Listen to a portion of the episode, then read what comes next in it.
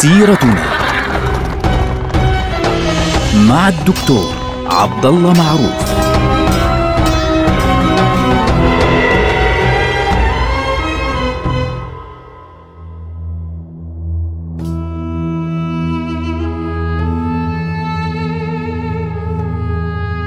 السلام عليكم ورحمة الله وبركاته. سيرتنا سيرة هذه الأمة العظيمة ونحن الآن في أيام السلطان محمد الفاتح، السلطان العظيم محمد الفاتح.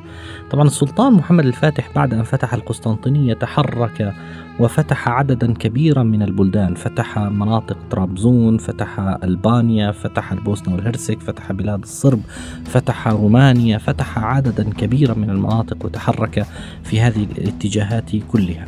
لكن واحد من أهم الأحداث التي حصلت في أيام السلطان محمد الفاتح في هذه الفترة كانت حربا كبيرة جدا سميت بالحرب الكبرى. هذه الحرب كانت مع البندقية. البندقية طبعا اللي هي مدينة موجودة في إيطاليا. إحنا اليوم نعرفها مدينة البندقية أو مدينة فينيس. هذه مدينة الرومانسية إن صح التعبير اللي هي الغارقة هيك في البحر والناس بيمشوا فيها بالقوارب. طول عمرها البندقية لم تكن كذلك. البندقية كانت دائما مركزا للتجارة. وهدول الناس أهل البندقية ذكرناهم في حلقة ماضية أنهم حولوا الحملة الصليبية الرابعة من القدس إلى القسطنطينية لأنه كانوا بدهم مصالحهم التجارية تمشي. وبالتالي البندقية لم تكن مدينة عادية وتجار البندقية لم يكونوا تجارا بسيطين. طبعا البندقية في فترة من الفترات كانت علاقتها مع الدولة العثمانية متأرجحة يعني في أغلبها كانت دائما اتفاقيات. ليه؟ لأن هؤلاء يهمهم التجارة. يعني ما بهمهم من هذه الدنيا إلا التجارة لأنهم تجار بالدرجة الأولى. لا يريدون أن تفتح الطرق البحرية والطرق البرية لهم لكي توصل تجارتهم خاصة إلى منطقة جزيرة القرم طبعا جزيرة القرم اللي هي موجودة اليوم في شمال البحر الأسود. هذه المنطقة كانت تهمهم جدا لأنه هي مفتاح آه، تجارتهم في مناطق آسيا آه، وباتجاه روسيا وحتى إلى ما وراء هضبة التبت فعليا. فبالتالي هم يعني ناس مهتمين بالتجارة بالدرجة الأولى. الذي يهمنا البندقية كانت في البداية علاقتها مع الدولة العثمانية علاقة جيدة قائمة على المصالح التجارية يعني بتواصلوا مع بعض بشكل عام. آه، خاصة أنه هناك آه، غريمة كبيرة جدا للبندقية هي مدينة جنوة الإيطالية. كانوا أيضا يتنافسون مع البندقية في مواضيع التجارة. فجنوة بشكل عام كانت علاقتها عدائية مع البندقية وهو الأمر الذي سيجعل البندقية تتفق مع الدولة العثمانية ضد الجنويين. لكن لما كبرت الدولة العثمانية وفتحت القسطنطينية بالدرجة الأولى البنادقة صاروا يخافون من هذه الدولة. خاصة أنه هم يعني ساعد بعضهم البيزنطيين ضد الدولة العثمانية أثناء حصار القسطنطينية. طبعا الجنويون ساعدوا بشكل كبير يعني الأسطول بن جنوة خرج ليساعد بكل قوة ودخل في حرب ضد الأسطول العثماني وتمكن من دخول منطقة القسطنطينية والدفاع عن القسطنطينية في وجه السلطان محمد الفاتح. هؤلاء الجنويون ومع ذلك السلطان محمد الفاتح تعامل معهم بعد ذلك بمنتهى الانفتاح. قال لهم ابقوا نريد فتح العلاقات مع جنوة فالمبدأ إنه البندقية كانت يعني وجهة نظرهم مختلفة، هم في البداية حاولوا إنه يساعدوا بشكل ما البيزنطيين ضد السلطان محمد الفاتح لكن مش بشكل مفضوح مكشوف مثل الجنويين ولكن كان واضح. كما أنهم ساهموا في كما أنهم ساهموا في بعض الحركات التي يعني وقفت في وجه العثمانيين مثل آه إسكندر بيك مثلا في ألبانيا. فساعده البنادقة لأنه قريبين جدا هم على ألبانيا. مع ذلك السلطان محمد الفاتح لما تمكن من هزيمة كل هؤلاء فالبنادقة آه، قالوا له تعال نتفاهم يا عمي. فبدأوا يتفاهمون معهما خاصة أنه صاروا مباشرة أمام بعض. يعني السلطان محمد الفاتح لما فتح منطقة أو شبه جزيرة المورا آه، صارت المناطق التي تتبع البندقية مجاورة له بالكامل. فالبندقية بدأت تخشى بشكل كبير جدا من الدولة العثمانية القوية هذه الكبيرة التي هزمت كل هؤلاء. فمن هنا بدأت هذه الحرب. طبعا هذه الحرب استمرت من عام 1463 حتى عام 1479 للميلاد يعني من سنة 867 للهجرة حتى سنة 883 للهجرة يعني كم سنة؟ 16 سنة. لذلك تسمى الحرب الكبرى. هذه حرب مش بسيطة. هذه الحرب بدأت عندما فتح العثمانيون حصنا اسمه حصن أراغوز. هنا في هذه المنطقة في المورا هناك حصن اسمه أراغوز. بمجرد ما تمكن العثمانيون من هزيمة آه، سكان هذه المنطقة ودخول آه، حصن أراغوس ثم بعد ذلك دخول مدينة آه، سبارتا رأى التجار البنادقة أنه يجب أن يقفوا بكل قوتهم فعليا ضد الدولة العثمانية. لكنهم كانوا أذكياء يعني هم تجار ما بدهمش يدخلوا في صراع يستنزفهم ماليا. فبدأوا يبحثون من من الناس الذين يعادون الدولة العثمانية ولكن من ناحية الشرق. فوجدوا حسن الطويل أذن حسن هذا أذن حسن ذكرناه في حلقة ماضية أنه هذا الرجل كان قد وقف مع آه، آه، إمبراطور طرابزون ضد السلطان محمد الفاتح فالسلطان محمد الفاتح تمكن من إيقاف الطرفين عند حدهما بشكل قوي جدا حتى وفاة آه، حسن الطويل.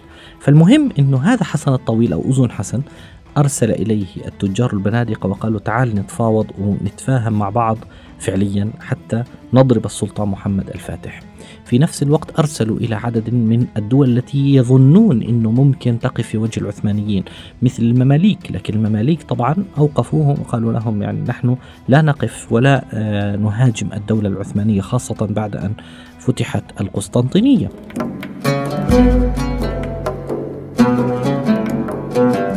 الذي يهمنا مباشرة تحركت البندقية وتواصلت مع أذن حسن أو حسن الطويل. فهذا الرجل غاضب لا يحب يعني الدولة العثمانية. آه، السلطان محمد الفاتح سلبه أهم آه، حلفائه اللي هو آه، إمبراطور طرابزون. وكل من حوله خلص انتهى الأمر. فلذلك بدأت المفاوضات بين الطرفين. وحتى إنه البابا تدخل في هذه المفاوضات. وتم الاتفاق على أن يكون هناك خطوط معينة بين الطرفين إيش معناها؟ وقسموا البلاد. قالوا والله المجر تأخذ بلاد الصرب تأخذ بلغاريا لما تيجوا أنتم تدمر يعني يا حسن الطويل أنت الأحلاف الذين معك عندما تدمرون محمد الفاتح ستحصل المجر على بلاد الصرب وبلاد البوسنة وبلغاريا وغيره.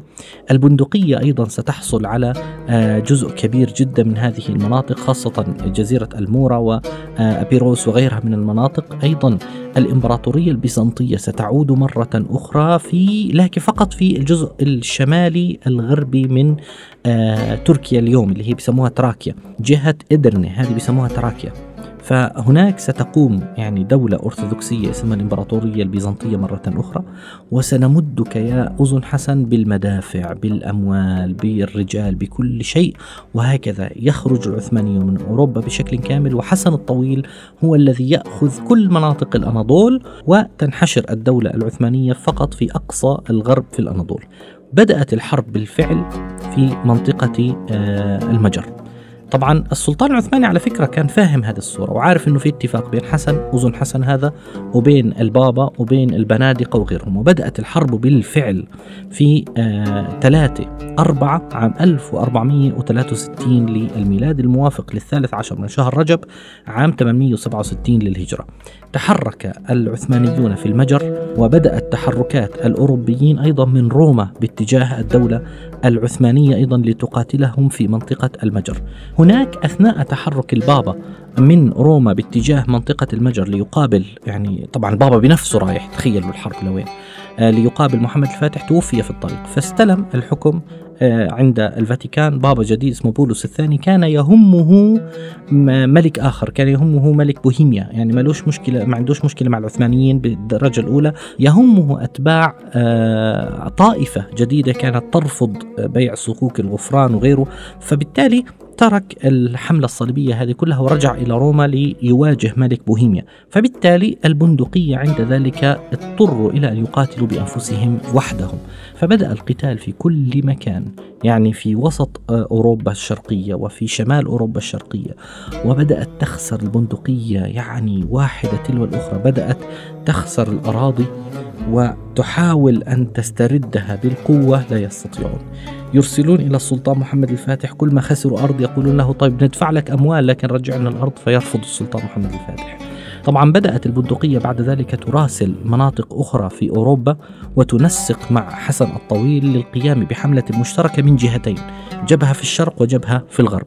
وفعلا بدأ الأسطول الأسطول البندقية في آه، التحرك من ميناء لرنكا اللي هو في قبرص. وفي نفس الوقت بدأ يتحرك أذن حسن أو حسن الطويل أيضا في منطقة ديار بكر باتجاه أرزنجان. فكان هناك صراعان شديدان في آه، منطقة البحر الأبيض المتوسط قرب لارنكا اللي هي يعني قرب آه، منطقة قبرص يعني جنوب تركيا اليوم. وفي نفس الوقت في أرزنجان كان هناك تحركات قوية جدا في هذه البقعة. لكن فشل الطرفان فشلا ذريعا لأن السلطان تحرك بنفسه إلى سواس ليلتقي بأذن آه، حسن هذا مباشرة. و هاجمه عند أرزنجان ودمر جيشه بالكامل انتصر عليه بالكامل وفر أذن حسن. أما منطقة آه، لارنكا التي كانت تقصف السواحل الجنوبية للدولة العثمانية فقد فشلت أيضا بعد ذلك. فالسلطان مباشرة بدأ يتحرك يمينا ويسارا في كل مكان في نفس اللحظة يضرب الشرق ويضرب الغرب. يضرب هذا الرجل أذن حسن في الشرق ويضرب البنادقة في الغرب. وبعد ضغط هذه الأحداث الكثيرة العسكرية أرهقت البندقية. وتوفي حسن هذا حسن الطويل في عام 1478 بمرض الطاعون كما تذكر بعض الروايات. انتشر مرض الطاعون في المنطقة التي فر إليها ومات في مرض الطاعون. وبالتالي تمكن السلطان محمد الفاتح من القضاء على هذا العدو في المشرق. أما البندقية فتحت الضغط الشديد في عام 1478 اضطرت إلى أن تدخل مع الدولة العثمانية في مفاوضات وبدأت يعني تدخل يعني تفاوض مرة تقول لهم ندفع لا ندفع إلى آخره وافقت في النهاية على شروط العثمانيين في معاهدة سميت معاهدة إسطنبول وانسحبت من الحرب وانتهت هذه الحرب في الخامس والعشرين من شهر كانون الثاني واحد عام 1479 للميلاد. الموافق للثاني من شهر ذي القعدة عام 883 للهجرة. بموجب ذلك انسحبت البندقية من أغلب المناطق التي سيطرت عليها بل من كل هذه المناطق ودفعت للسلطان العثماني غرامة مقدارها مئة ألف دوكة وصارت تدفع جزية سنوية. يعني تقال إنه عشرة ألاف دوكا. دوكا طبعا اللي هي مثل الدرهم اللي عندهم في البندقية. وبالمقابل طلبوا من السلطان العثماني مسألة واحدة أن يفتح لهم حرية التجارة في مناطق الدولة العثمانية. وفعلا أمر السلطان بفتح التجارة للبنادقة في كل مكان بل وافق على أن يعين لهم قنصلا في إسطنبول سفير في إسطنبول مباشرة. وانتهت بذلك تلك الحرب وتحرك بعدها السلطان محمد الفاتح مباشرة ففتح بلاد القرم. لأن هذه بلاد القرم كان البنادقة أصلا يريدون أن يسيطروا على الأراضي التي تصل إليها لأنه كانت مقر تجارة أساسي لهم.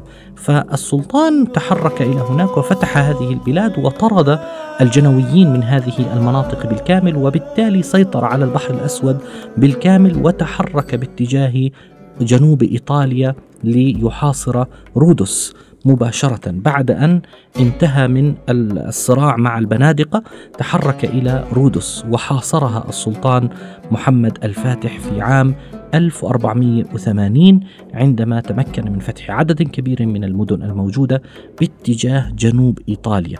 وهناك صار الخطر مباشرا على روما. صار السلطان محمد الفاتح عين وين على روما مباشرة. نلقاكم على خير. والسلام عليكم.